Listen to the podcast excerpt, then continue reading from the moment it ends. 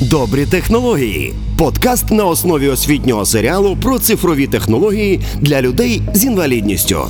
Щовівторка Дмитро Щебетюк та Уляна Пчолкіна знайомлять нас з допоміжними технологіями та сервісами, вбудованими функціями та додатковими налаштуваннями для зручного користування без обмежень.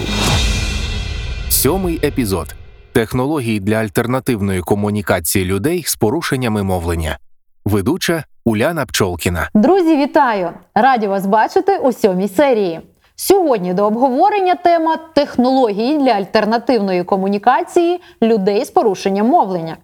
Звучить досить складно. Віталія Ясінко, гідеса музею, третя після опівночі. Частково так і є. Я вже певний час, як громадська активістка, вивчаю цю тему. Ось намагаюся зрозуміти, як це працює. Технології для альтернативної комунікації. Хто і навіщо цим користується? Альтернативна комунікація має допомагати спілкуватися людям, яким важко говорити. Це можуть бути діти зі складними формами аутизму, дитячого церебрального паралічу, а також люди, що втратили здатність розмовляти після травм, хвороб або внаслідок різноманітних розладів. Альтернативна комунікація замінює слова жестами, картинками, фотографіями, знаками або ж використовує спеціальну систему шифрування. Це як Стівен Гокінг. Я слухала його теорію великого вибуху.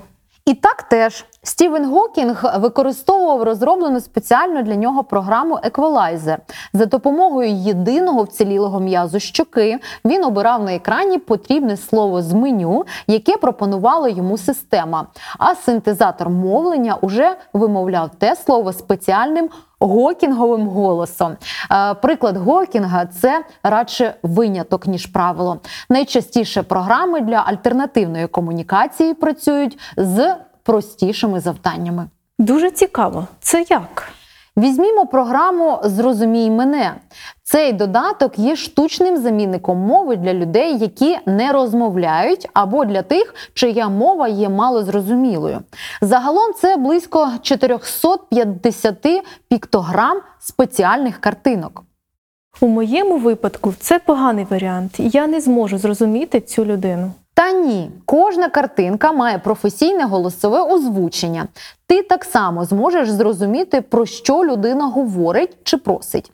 Інша річ, що у такий спосіб можна передати лише найпростішу інформацію. Розмова на вигляд примітивна, та й додаток існує тільки з російськомовним інтерфейсом. Тобто такої україномовної програми ще й досі немає? Ні. Є ще так звані комунікатори, приміром, Ніночка. Тут принцип дії, як у програмі Гокінга. Додаток призначено для людей, у яких не лише заблоковане мовлення, а й паралізовані або украй погано рухаються руки. Зрозуміло. За таким самим принципом працюють програми Дельфін та аутизм спілкування. Саме так. Добрі технології. Є ще й особливий проєкт з великим серцем Лінка. Його створили на честь дівчинки Ліни, якої з нами немає. Це низка безкоштовних програм для людей з різними видами порушень. Усі ці програми здатні синтезувати мовлення і допомагати особам з порушенням мовлення, опорного рухового апарату, з аутизмом е, і спілкуватися зі світом. Вони пропонують рішення для тих, хто може друкувати і натискати тільки на одну клавішу. Є ще месенджер Сезам. Сезам створено на основі так званих карток Пекс – 500 чорно-білих схематичних картинок міжнародного зразка. Вони позначають предмети, дії, ознаки та слова, що потрібні у будь-якій розмові.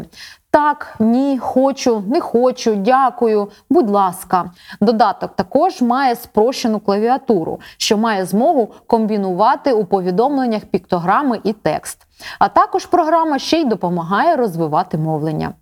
Ці програми теж не мають україномовної версії. На жаль, А знаєш, це добре. Це означає, що українські it спеціалісти зможуть створити у цьому напрямку щось якісне і нове. Ти маєш рацію, це гарний виклик. Давай разом сформуємо вимоги до цього додатку. Яким він має бути, щоб однаково підходити різним людям з різними порушеннями?